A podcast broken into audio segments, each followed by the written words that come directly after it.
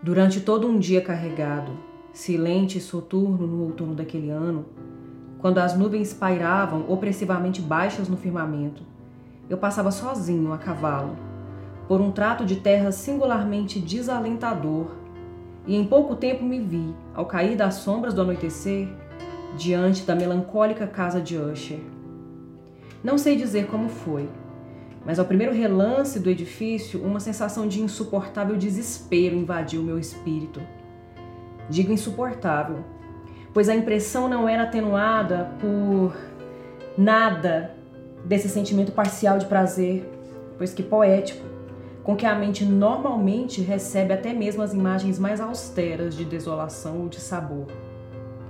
Contemplei a cena diante de mim, a mera casa e os simples aspectos panorâmicos da propriedade, as paredes nuas, as janelas vagas semelhantes a olhos, o capim esparso e espesso, uns poucos troncos esbranquiçados de árvores fenecidas, com uma depressão de alma tão absoluta que não a posso comparar mais adequadamente com nenhuma outra sensação terrena, senão com o estado pós-onírico daquele que se entregou às dissipações do ópio. A amarga recaída na vida cotidiana, o hediondo cair do véu. Havia uma gelidez, uma prostração, uma repulsa no coração, uma irremediável consternação do pensamento que estímulo algum da imaginação podia instigar ao que quer que fosse de sublime. O que era, parei para pensar, o que era isso que me debilitava ao contemplar a casa de Usher? Era um mistério de todo insolúvel. Tampouco podia eu lutar com as sinistras quimeras que se abatiam sobre mim conforme ponderava. Vi-me forçado a recorrer à insatisfatória conclusão de que, embora, sem a menor sombra de dúvida, haja de fato combinações de objetos muito simples, dotados do poder de, desse modo, nos afetar, ainda assim a análise desse poder reside em considerações além de nosso alcance. Possivelmente, refleti, um mero arranjo diferente dos pormenores da paisagem, dos detalhes do quadro, bastaria para modificar ou talvez aniquilar sua capacidade para pesarosa impressão. E agindo segundo essa ideia, dirigi as rédeas de meu cavalo para a beira escarpada de um pequeno lago lúgubre e negro, reluzindo placidamente nas proximidades da residência. E baixei os olhos, mas com um tremor ainda mais intenso do que antes. Baixei os olhos para as imagens remodeladas e invertidas do capim pardacento, dos fantasmagóricos troncos de árvore, das janelas vagas semelhantes a olhos. E contudo, nesse solar da melancolia, eu agora me propunha a passar algumas semanas. Seu proprietário, Roderick Usher, fora um de meus alegres companheiros na infância, mas muitos anos haviam se passado desde nosso último encontro. Uma carta, entretanto, alcançara-me recentemente em uma parte distante do país, uma carta sua, que pela natureza febrilmente urgente não admitira outra coisa além de uma resposta em pessoa. A caligrafia evidenciava a agitação nervosa. O missivista falava de uma aguda enfermidade física, de um distúrbio mental que o oprimia e de um desejo sincero de me ver, como seu melhor e, na verdade, único amigo pessoal, com vistas a ensejar, mediante a satisfação de minha companhia, algum alívio para seu mal. Foi a maneira com que tudo isso e muito mais se dizia. Foi o aparente ardor que acompanhava seu pedido, que não me permitiu a menor margem para hesitação e assim acatei incontinente o que ainda considerava um convite deveras singular. Muito embora quando crianças houvéssemos desfrutado de alguma intimidade, eu na verdade pouco sabia de meu amigo. Sua reserva sempre fora excessiva e habitual. Eu tinha consciência, entretanto, que sua família, das mais antigas, se distinguira desde tempos imemoriais por uma peculiar sensibilidade de temperamento, patenteando-se através de longas eras em inúmeras obras de exaltada arte e manifestada, ultimamente, em repetidas ações de generosa e mesmo pródiga caridade, bem como em uma apaixonada devoção às complexidades, talvez ainda mais do que as belezas ortodoxas e facilmente reconhecíveis da ciência musical. Eu ficara sabendo também o fato deveras notável de que o tronco familiar dos Usher a despeito da reputação inigualável desde sempre, jamais havia gerado, no período que fosse, nenhum ramo duradouro. Em outras palavras, que a família inteira derivava da linha direta de descendência e desse modo se perpetuara com variações muito insignificantes e muito efêmeras. Era essa deficiência, considerava eu, enquanto examinava em pensamentos a perfeita conformidade entre a natureza da propriedade e a reconhecida natureza das pessoas, e enquanto especulava sobre a possível influência que uma, no longo intervalo dos séculos, devia ter exercido sobre a outra, era essa deficiência, talvez, de uma progênie colateral e a consequente transmissão invariável, de pai para filho, do patrimônio acompanhado do nome que havia, finalmente, de tal modo, identificado os dois a ponto de fundir o título original da propriedade na denominação estranha e equívoca de Casa de Usher, denominação que parecia abranger, nas mentes dos camponeses que a usavam, tanto a família como a mansão familiar. Eu disse que o único efeito de meu procedimento em certa medida pueril, o de contemplar o lago, fora aprofundar a singular impressão inicial. Não pode haver dúvida de que a consciência do rápido agravamento de minha superstição, pois por que não deveria chamá-lo assim? Serviu principalmente para acelerar o agravamento em si. Tal, bem o sei há muito tempo, é a lei paradoxal de todas as sensações que tem o terror como base. E talvez tenha sido por essa razão unicamente que, ao voltar a erguer os olhos para a própria casa, desviando-os do reflexo na água, em minha mente cresceu uma estranha fantasia. Uma fantasia tão ridícula, de fato, que a menciono apenas para mostrar a vívida força das sensações que me oprimiam. A tal ponto estimular a imaginação que cheguei realmente a crer que por todo o entorno da mansão e do domínio pairava uma atmosfera peculiar a eles próprios e às suas imediatas redondezas. Atmosfera que não guardava qualquer afinidade com o ar do céu, mas que tresandava das árvores apodrecidas, da parede cinzenta, do lago silente. Um vapor pestilento e místico, pesado, letárgico, fracamente discernível e plúmbeo. Livrando meu espírito do que devia ter sido um sonho, perscrutei mais detidamente o verdadeiro aspecto do edifício. Sua característica principal parecia ser a excessiva antiguidade. A descoloração do tempo fora enorme. Fungos minúsculos cobriam todo o exterior, pendendo dos beirais como redes intrincadas. E, no entanto, tudo isso assim se dava à parte qualquer dilapidação extraordinária. Nenhuma seção da alvenaria desabara, e parecia haver uma incongruência incompreensível entre a ainda intacta adaptação de suas partes e a condição deteriorada das paredes individuais. Muita coisa naquilo me lembrava a especiosa rotalidade de um madeiramento antigo apodrecendo por longos anos em alguma cripta decrépita, sem nunca ter sido perturbado pelo sopro do ar exterior. Além dessa indicação de extensa decadência, entretanto, a estrutura dava pouco sinal de instabilidade. O olho de um observador atento teria talvez percebido uma fissura quase imperceptível que, estendendo-se desde o telhado do edifício na frente, descia pela parede em um zigue-zague até se perder nas soturnas águas do lago. Notando essas coisas, atravessei a curta estrutura elevada de madeira que conduzia à casa. Um criado à espera tomou meu cavalo e entrei pela arcada gótica do vestíbulo. Um pajem de furtivos passos guiou-me a partir daí em silêncio, por inúmeras passagens escuras e complicadas, rumo ao gabinete de seu senhor.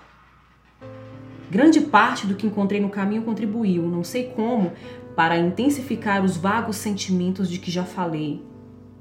Embora os objetos em torno de mim, embora os entalhes dos tetos, as solenes tapeçarias das paredes, o negror de ébano dos soalhos e os fantásticos troféus armoriais que chacoalhavam a minha passagem, fossem coisas com as quais, ou similares às quais, eu me acostumara desde a infância, embora eu não hesitasse em reconhecer quão familiar era aquilo tudo, eu mesmo assim me admirava em descobrir quão pouco familiares eram as fantasias que essas imagens ordinárias suscitavam em mim. Numa das escadas encontrei o médico da família.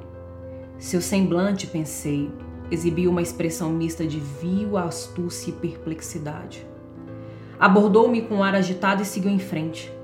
O pajem então abriu uma porta e conduziu-me à presença de seu senhor. O aposento onde eu me encontrava era muito amplo e elevado.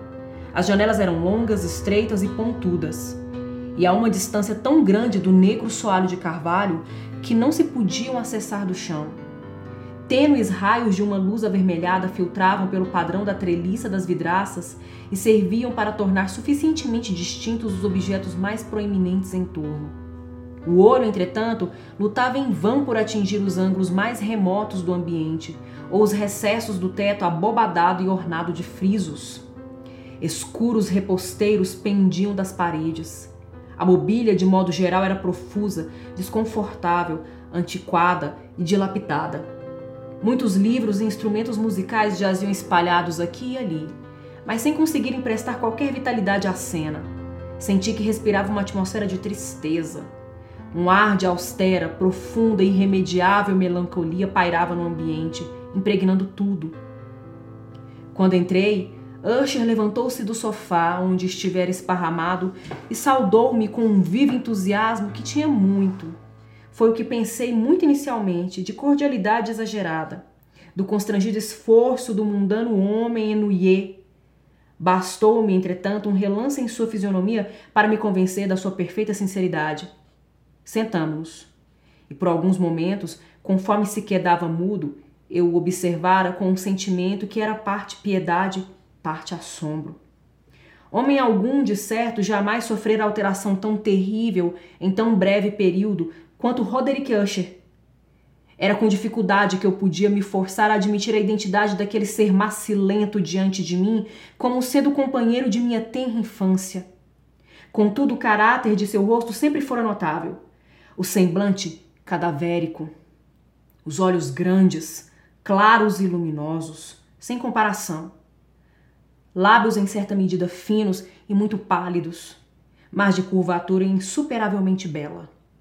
Um nariz de delicado molde hebraico, mas com amplitude de narinas incomum em formações similares.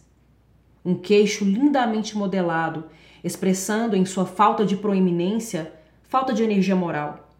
Cabelos mais finos e macios do que teias de aranha. Esses traços, com uma imoderada expansão acima das regiões das têmporas, compunham em seu conjunto uma fisionomia que não era das mais fáceis de esquecer.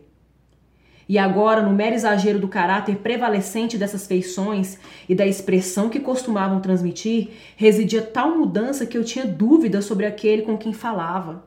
A lividez agora espectral e o brilho agora miraculoso dos olhos, mais do que tudo, me sobressaltavam e mesmo assombravam. O cabelo sedoso também fora deixado crescer em absoluta negligência e na medida em que, com sua indomável textura de gaze, antes flutuava que caía em torno do seu rosto. Eu não conseguia, mesmo com esforço, ligar a sua expressão arabesca a qualquer ideia de simples humanidade. Quanto aos modos de meu amigo, notei na mesma hora uma incoerência, uma inconsistência. E logo percebi que isso brotava de uma série de esforços débeis e fúteis em dominar um habitual tremor, uma expressiva agitação nervosa. Para algo dessa natureza, eu havia, na verdade, me preparado, não só pela carta, como também pela lembrança de certos traços de meninice e pelas conclusões deduzidas de sua peculiar conformação física e temperamento. Seus gestos eram alternadamente joviais e taciturnos.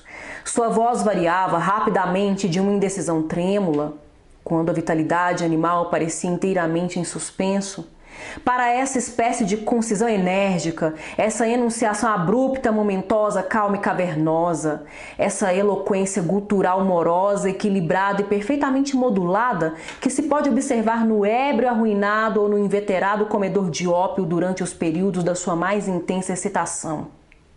Foi desse modo que falou da finalidade de minha visita, de seu sincero desejo de me ver e do conforto que esperava receber com minha presença. Demorou-se em alguma minúcia no que concebia ser a natureza de sua enfermidade. Era, afirmou, um mal de constituição e de família para o qual procurava desesperadamente achar remédio. Uma mera afecção nervosa, acrescentou imediatamente, que iria sem dúvida passar. Manifestava-se numa infinidade de sensações antinaturais. Algumas delas, do modo como as detalhou, ocasionaram interesse e perplexidade, embora talvez os termos que usou e o modo geral de sua narrativa tivessem seu peso. Sofria na maior parte de uma agudez mórbida dos sentidos. Somente o alimento mais insípido era-lhe suportável. Só podia usar trajes de uma determinada textura. Os odores de todas as flores eram-lhe opressivos. Torturava seus olhos até a mais débil luz. E havia apenas alguns sons peculiares, estes saídos de instrumentos de corda, que não o enchiam de horror. A uma espécie anômala de terror descobri que era escravizado. Perecerei, disse-me. Estou fadado a perecer nesta deplorável loucura. Desse modo e de nenhum outro, conhecerei a minha ruína. Temo os eventos do futuro, não em si mesmos, mas em seus resultados. Estremeço ao pensamento de qualquer incidente, mesmo mais trivial, que possa influenciar essa intolerável agitação de minha alma. Não abomino de fato o perigo, a não ser por seu absoluto efeito, o terror. Nessa condição perturbada, lamentável, sinto que chegará mais cedo ou mais tarde o momento em que deverei abandonar vida e razão simultaneamente, numa luta com este sinistro fantasma, o medo. Percebi, além do mais, a intervalos e por meio de alusões intermitentes e dúbias, outro traço singular de sua condição mental. Ele era prisioneiro de certas impressões supersticiosas com respeito à morada que ocupava e a qual, por muitos anos, jamais se aventurara a deixar, com respeito a uma influência cuja força espúria era transmitida em termos obscuros demais para serem reiterados. Uma influência que algumas peculiaridades, na mera forma e substância de sua mansão familiar, haviam, por força do longo sofrimento, disse-me, obtido sobre seu espírito. Um efeito que a constituição das paredes e torres cinzentas e do escuro lago dentro do qual tudo isso se mirava havia, enfim, produzido sobre o ânimo de sua existência. Ele admitia, entretanto, embora com hesitação, que grande parte da peculiar melancolia que desse modo o afligia podia ser rastreada até uma origem mais natural e muito mais palpável. A enfermidade grave e prolongada, na verdade, ao óbito evidentemente próximo de uma irmã ternamente adorada, sua única companheira por longos anos, sua última e única relação de sangue nesse mundo. Seu falecimento, disse ele com um amargor que jamais esquecerei, faria dele, ele, o desesperado e frágil, o último da antiga estirpe dos Usher. Enquanto falava, Lady Madeline, pois assim se chamava, passou vagarosamente por uma parte remota do aposento e, sem dar por minha presença, desapareceu. Observei-a com a mais absoluta perplexidade, não destituída de certa apreensão. E contudo julguei impossível justificar tais sentimentos. Uma sensação de estupor me oprimia conforme meus olhos seguiam seus passos ao se retirar. Quando uma porta finalmente se fechou às suas costas, meu olhar buscou instintiva e ansiosamente o semblante do irmão, mas ele havia enterrado o rosto nas mãos, e tudo o que pude perceber foi que um palor mais do que ordinário se difundira pelos dedos emaciados, entre os quais escorriam muitas lágrimas apaixonadas. A doença de Lady Madeline iludia havia muito tempo a perícia de seus médicos. Uma apatia permanente, um gradual esgotamento físico e frequentes, ainda que transitórios, acessos de um caráter parcialmente cataléptico eram os incomuns sintomas. Até então suportara bravamente as aflições de sua enfermidade e não se confinara em definitivo à cama.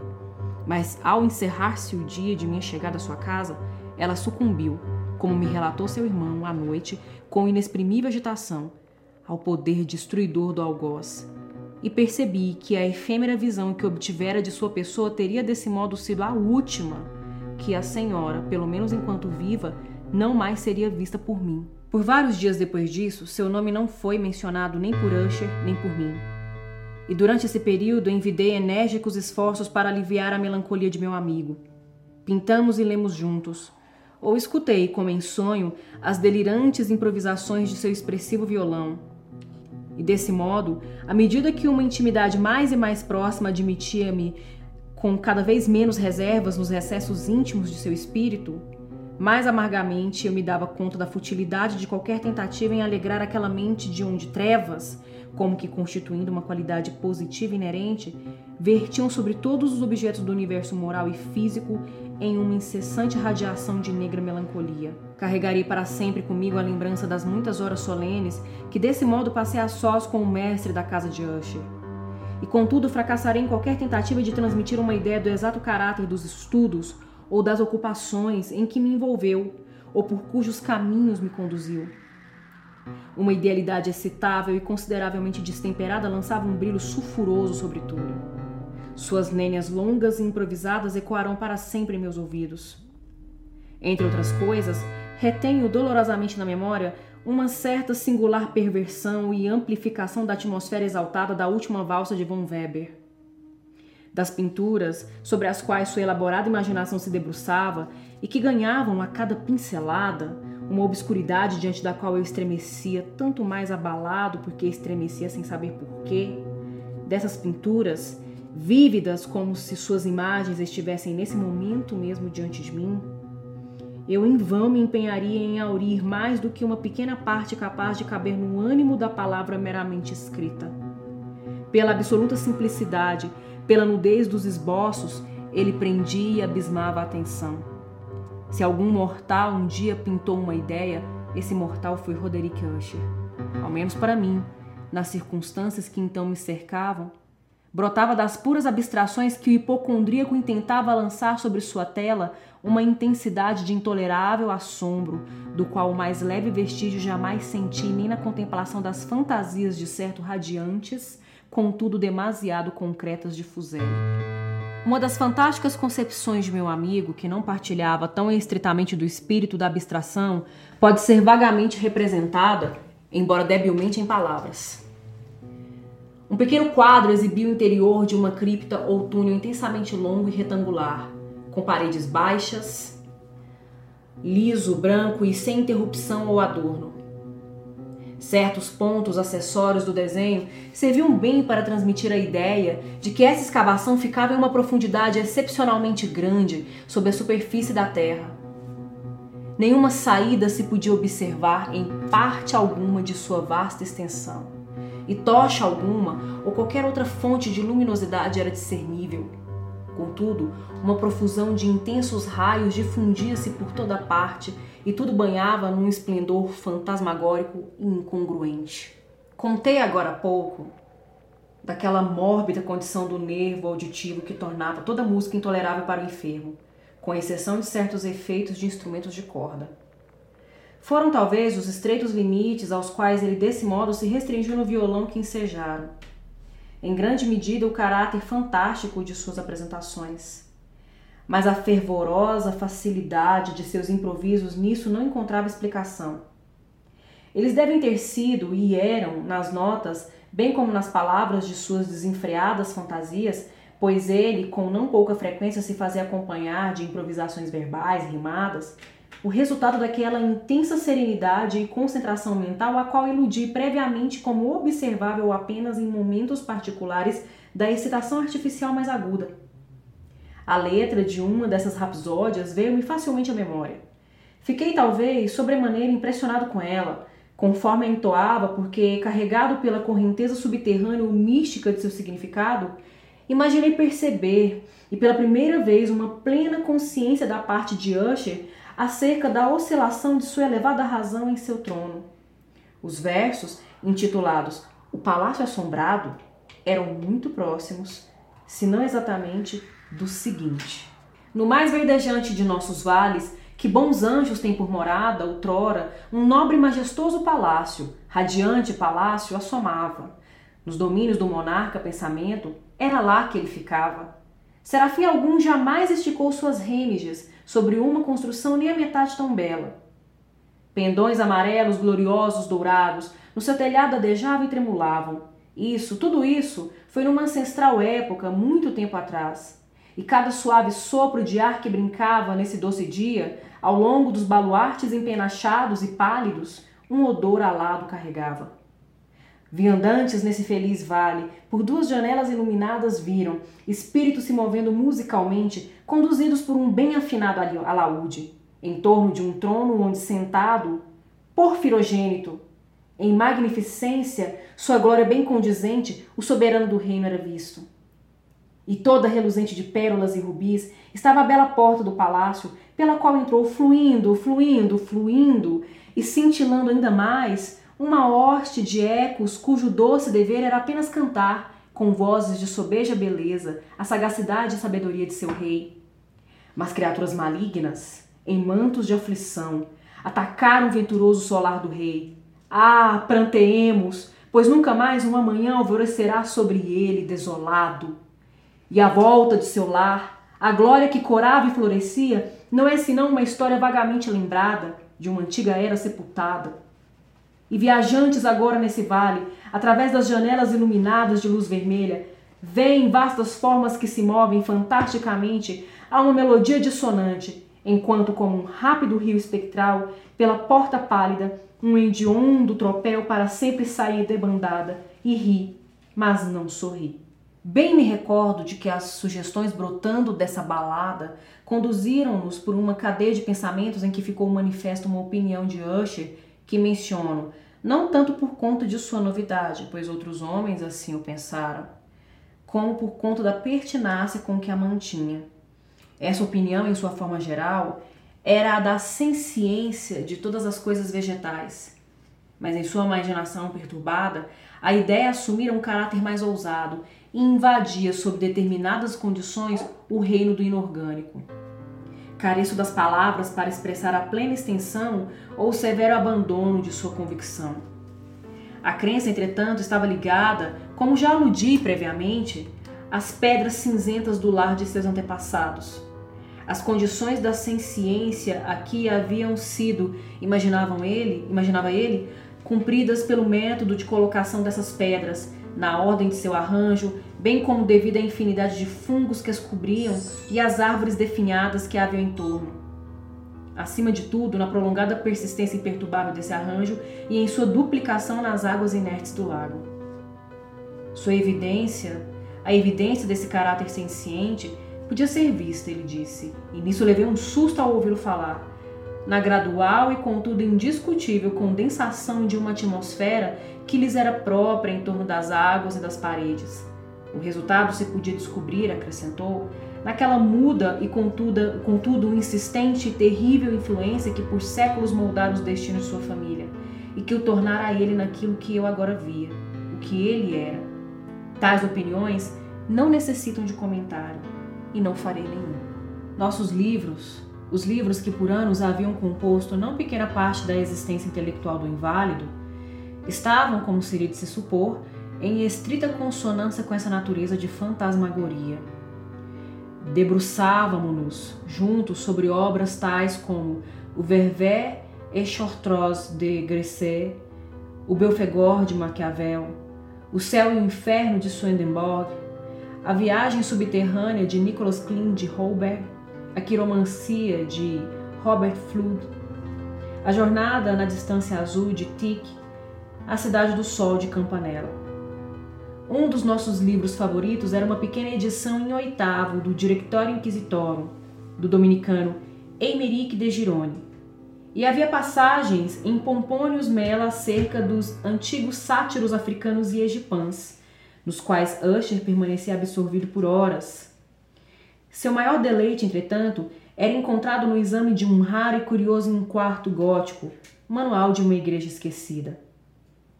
Eu não conseguia deixar de pensar no extravagante ritual dessa obra e em sua provável influência sobre o hipocondríaco quando, certa noite, tendo-me informado abruptamente que Lady Madeline não mais se achava entre nós, ele revelou sua intenção de preservar o corpo por 2 semanas antes de seu sepultamento definitivo, numa das numerosas criptas que havia nas principais paredes da casa. A razão mundana, entretanto, apontada para esse singular procedimento, era uma que não me sentia livre para questionar. O irmão fora levado a essa resolução, assim me contou, por consideração do inusual caráter da enfermidade da falecida, de certas inquirições importunas e incisivas de parte dos médicos e da localização remota e exposta do cemitério familiar. Não vou negar que, ao trazer à memória a sinistra fisionomia da pessoa com quem cruzei na escada, no dia em que cheguei à residência, Não tive o menor desejo de obstar ao que encarava, na melhor das hipóteses, como apenas uma inofensiva e de modo algum antinatural precaução. A pedido de Usher, ajudei-o pessoalmente nos arranjos do sepultamento temporário. Uma vez o corpo no ataúde, encarregamos-nos apenas os dois de carregá-lo para seu repouso. A cripta em que o depositamos e que permanecera por tanto tempo selada em nossas tochas, semi-abafadas na atmosfera opressiva, pouca oportunidade ofereciam para a nossa investigação, era pequena, úmida, inteiramente destituída de qualquer meio para admitir a luz. Ficava a grande profundidade imediatamente sob a porta do prédio onde se situavam meus próprios aposentos. Aparentemente fora utilizada em remotos tempos feudais com o mais vil dos propósitos como masmorra e em períodos mais recentes como um depósito para pólvora ou qualquer outra substância altamente inflamável, na medida em que uma parte do seu piso e todo o interior de uma longa arcada pela qual a acessamos haviam sido cuidadosamente revestidos de cobre. A porta, de ferro maciço, recebera também proteção equivalente. Seu peso imenso, ao girar nos gonzos, provocava um som rangente extraordinariamente cortante. Tendo depositado nosso lutuoso fardo sobre cavaletes no interior desse espaço de horror, empurramos parcialmente para o lado a tampa ainda desatarrachada do caixão e fitamos o rosto de sua ocupante. Uma semelhança espantosa entre o irmão e a irmã agora era o que inicialmente chamava minha atenção. E Usher, adivinhando talvez meus pensamentos, murmurou algumas palavras pelas quais fiquei sabendo que a falecida e ele eram gêmeos, e que afinidades de uma natureza dificilmente inteligível haviam sempre existido entre ambos. Nossos olhares, entretanto, não recaíram muito tempo sobre a morta, pois não podíamos encará-la sem algum temor. A doença que daquele modo sepultara a dama na flor da idade deixara, como é de praxe em qualquer enfermidade de caráter estritamente cataléptico, a caricatura de um tênue rubor no buço e nas faces, e esse sorriso suspeitosamente relutante nos lábios que é tão terrível na morte. Repusemos e atarrachamos a tampa e, tendo trancado a porta de ferro, seguimos nosso caminho morosamente pelos aposentos quase igualmente soturnos da parte superior da casa. E então, transcorrido alguns dias de amargo luto, uma mudança observável se operou no caráter do desarranjo mental de meu amigo. Seus modos ordinários haviam desaparecido. Suas ocupações ordinárias foram negligenciadas ou esquecidas. Ele vagava de quarto em quarto com passos apressados, desiguais e sem objetivo. A lividez de seu semblante adquiria, se é que isso é possível, um matiz ainda mais espectral, mas a luminosidade de seu olhar se fora completamente. A ocasional rouquidão de outrora em sua voz não mais se fazia ouvir, e um balbuciar trêmulo, como que de um extremo terror, caracterizava habitualmente suas palavras. Havia momentos, de fato, em que eu pensava que sua mente, incessantemente agitada, se debatia com algum segredo opressivo, para cuja revelação ele lutava por reunir a coragem necessária. Às vezes, além disso, eu era obrigado a atribuir tudo aos meros caprichos inexplicáveis da loucura, pois o compreendia, contemplando o vazio por longas horas, numa atitude da mais profunda concentração, como que a escuta de algum sonho imaginário. Não admira que sua condição me aterrorizasse, me contagiasse. Senti rastejarem sobre mim, num avanço lento, porém inequívoco, as tumultuosas influências de suas superstições fantásticas e, contudo, impressionantes. Foi especialmente ao me retirar para a cama tarde da noite, no 7º ou 8º dia após termos depositado Lady Madeline na masmorra, que experimentei a plena força de tais sentimentos. O sono não me vinha em meu divã, ao passo que as horas eram consumidas lentamente. Eu lutava por dominar o nervosismo que se apossara de mim. Empenhava-me em acreditar que grande parte, quando não tudo o que eu sentia, era devido à desconcertante influência da mobília sombria do aposento, das cortinas escuras e puídas que, em certos movimentos atormentados, como o sopro de uma tempestade iminente, dançavam espasmodicamente junto das paredes e roçavam com ruídos inquietantes as decorações do leito. Mas meus esforços foram infrutíferos. Um irreprimível tremor gradualmente invadiu meu corpo, e após algum tempo instalou-se sobre meu próprio coração um íncubo de um alarme absolutamente infundado. Afastando-o dali, ofegante e agitado, soergui o corpo nos travesseiros e, perscrutando gravemente as intensas trevas do aposento, estiquei os ouvidos. Não sei dizer porquê, a não ser que um espírito instintivo me impeliu a fazê-lo, para determinados sons baixos e de instintos que me chegavam, entre uma e outra pausa na tempestade, a longos intervalos, não sabia dizer de onde. Subjugado por um sentimento de horror, inexplicável e contudo insuportável, enfiei-me às pressas em minhas roupas, pois senti que não mais dormiria nessa noite. E esforcei-me por me desvencilhar da deplorável condição em que mergulhara, andando rapidamente de um lado para o outro do quarto. Eu dera umas poucas voltas dessa maneira quando leves passos em uma escada adjacente captaram minha atenção. Não demorei a reconhecê-los como pertencendo a Usher. Um instante depois disso ele veio, com suaves batidas à minha porta, e entrou portando uma lâmpada. Suas feições eram, como sempre, de uma lividez cadavérica. Mas, além disso, havia uma espécie de louca hilaridade em seus olhos, uma histeria evidentemente contida em todo o seu comportamento.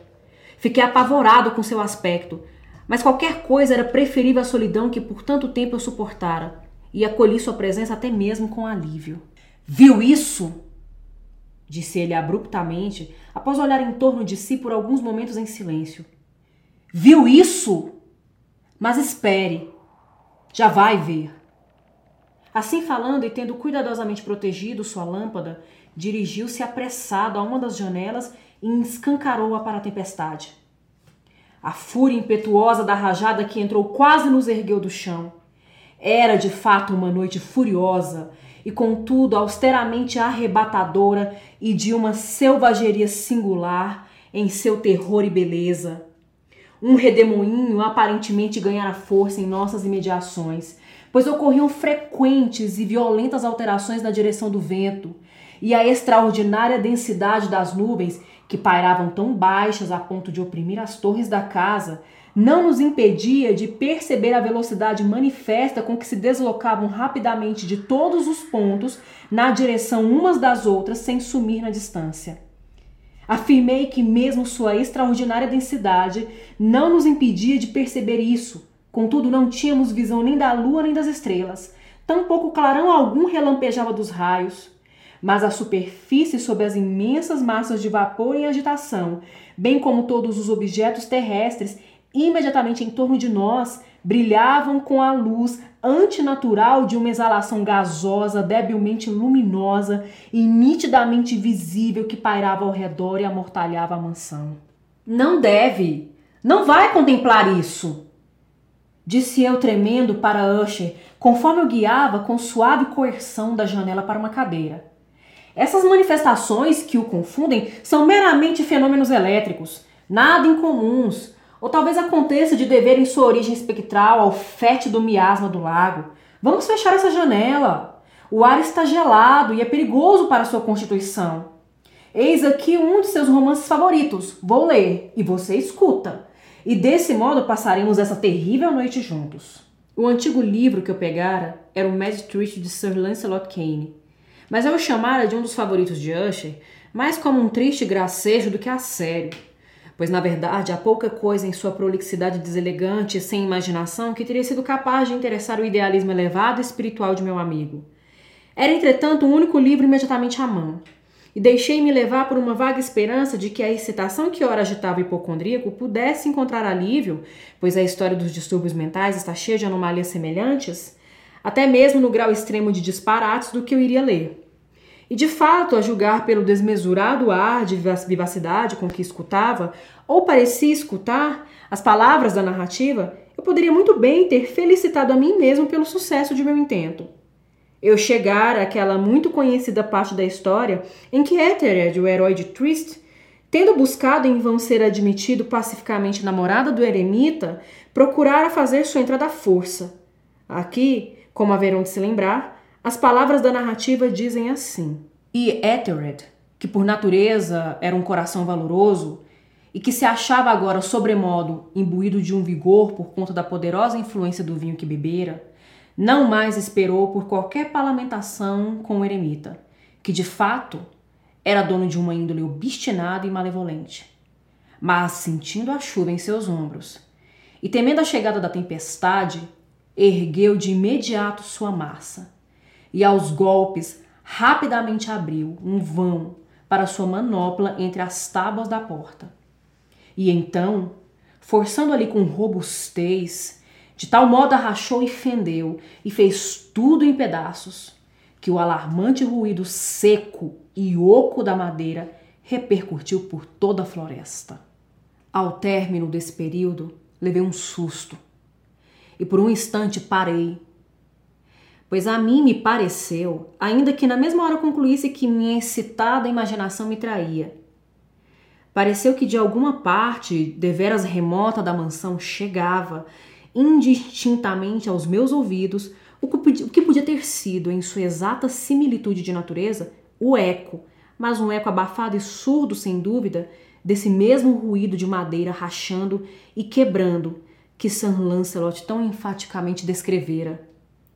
Era, sem a menor sombra de dúvida, apenas a coincidência que prendera minha atenção, pois entre os caixilhos das janelas chacoalhando e os barulhos ordinários combinados da tempestade que continuava a ganhar força, o som em si nada tinha, de certo, que pudesse ter me interessado ou perturbado.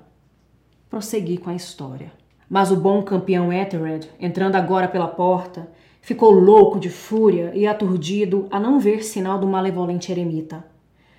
Mas ao dar em seu lugar com um dragão escamoso e de aparência prodigiosa e de língua flamejante que montava guarda perante um palácio de ouro, com chão de prata, e na parede pendia um escudo de latão reluzente onde se lia a inscrição: aquele que aqui entrou, um conquistador terá se mostrado.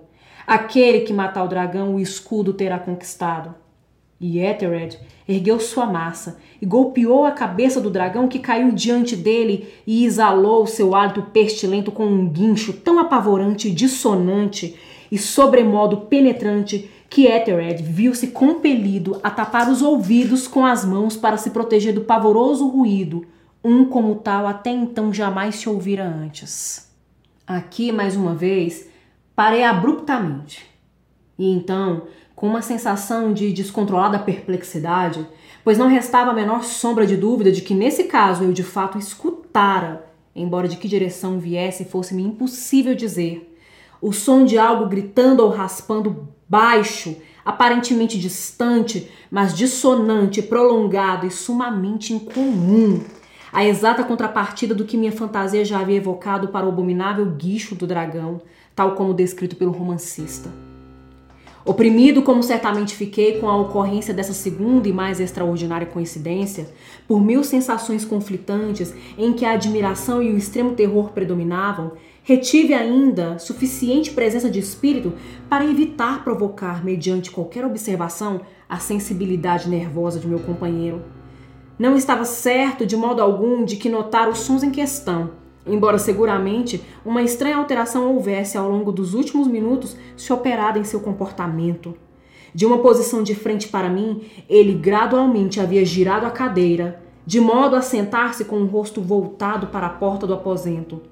E desse modo, eu só podia divisar em parte suas feições, embora visse que seus lábios tremiam como se estivesse murmurando inadivelmente.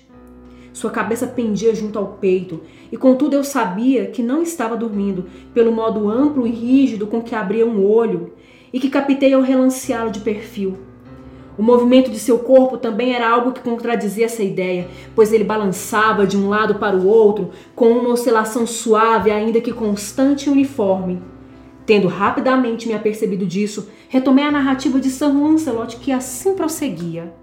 E agora o campeão, tendo escapado da terrível fúria do dragão, relembrando o escudo de latão e a quebra do encantamento que sobre ele pairava, removeu a carcaça do caminho diante de si e aproximou-se valorosamente do pavimento de prata na parte do castelo onde o escudo ficava preso à parede, o qual na realidade não aguardou sua completa aproximação, mas tombou aos seus pés sobre o chão de prata, com um som poderosamente alto e terrivelmente estrondoso. Nem bem essas palavras deixaram meus lábios. Eis que, como se um escudo de latão houvesse de fato naquele momento caído pesadamente sobre um piso de prata, tomei consciência de um eco distinto, cavernoso, metálico, clangoroso e, contudo, aparentemente abafado. Em completa agitação, pus-me de pé, mas o cadenciado movimento oscilante de Usher permaneceu imperturbado. Corri para a cadeira onde meu amigo sentava. Seus olhos cravaram-se fixamente à frente, e todo o seu semblante era dominado por uma rigidez de pedra. Mas quando pousei a mão em seu ombro, um forte tremor percorreu toda a sua pessoa. Um sorriso doentio dançou em seus lábios, e vi que falava em um murmúrio baixo, apressado e incoerente, como que alheio à minha presença. Curvando-me para bem perto dele, pude por fim absorver a hedionda significação de suas palavras. Não está escutando? Eu sim! Eu escuto! E eu tenho escutado! Durante longos, muitos minutos, muitas horas, muitos dias tenho escutado e, contudo, não ousei. Oh, tenha piedade de mim, desgraçado miserável que sou. Não ousei falar. Nós a sepultamos viva na tumba. Não disse eu que meus sentidos eram aguçados? Estou lhe dizendo agora que escutei seus primeiros débeis movimentos no cavernoso caixão. Escutei-os muitos dias atrás, e contudo não ousei. Eu não ousei falar. E agora, esta noite, Ethered, a destruição da porta do eremita, o grito de morte do dragão, o clangor do escudo, digamos antes, seu caixão sendo rachado, o rangido dos gonzos de ferro de sua prisão, sua luta dentro da arcada de cobre da masmorra. Oh. Para onde eu fugirei? Acaso não estará aqui num segundo? Não virá correndo me censurar por minha pressa? Não escutei eu os passos na escada? Não estou captando os batimentos pesados e horríveis de seu coração? Louco! Nisso, pôs-se furiosamente de pé e gritou, destacando sílaba a sílaba, como se no esforço estivesse abrindo mão da própria alma. Seu louco! Afirmo que ela está agora mesmo, atrás da porta. Como se na energia sobre-humana dessas palavras tivesse sido encontrada a potência de um encantamento, as imensas e antigas almofadas da porta para onde apontava começaram agora vagarosamente a recuar. Nesse exato instante, suas maciças mandíbulas de ébano. Por obra do tormentoso vendaval, porém, além daquelas portas, lá estava de fato a figura altiva e amortalhada de Lady Madeline de Usher. Havia sangue em suas vestes brancas e evidências da amarga luta em cada parte de seu corpo emaciado. Por um momento permaneceu ali no limiar, tremendo e oscilando de um lado para o outro.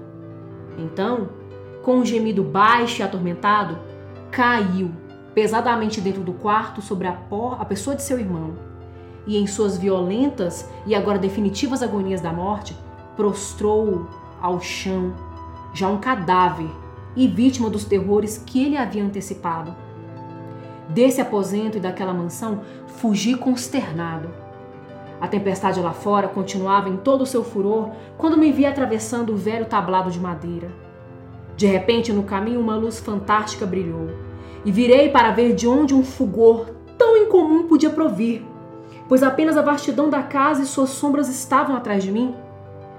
O clarão vinha da lua cheia que se punha sanguínea e que agora irradiava vividamente através daquela fissura antes quase indiscernível a que já me referi como se estendendo desde o telhado do prédio, em um percurso de zigue-zague até a base.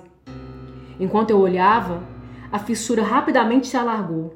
Um furioso sopro do redemoinho sobreveio.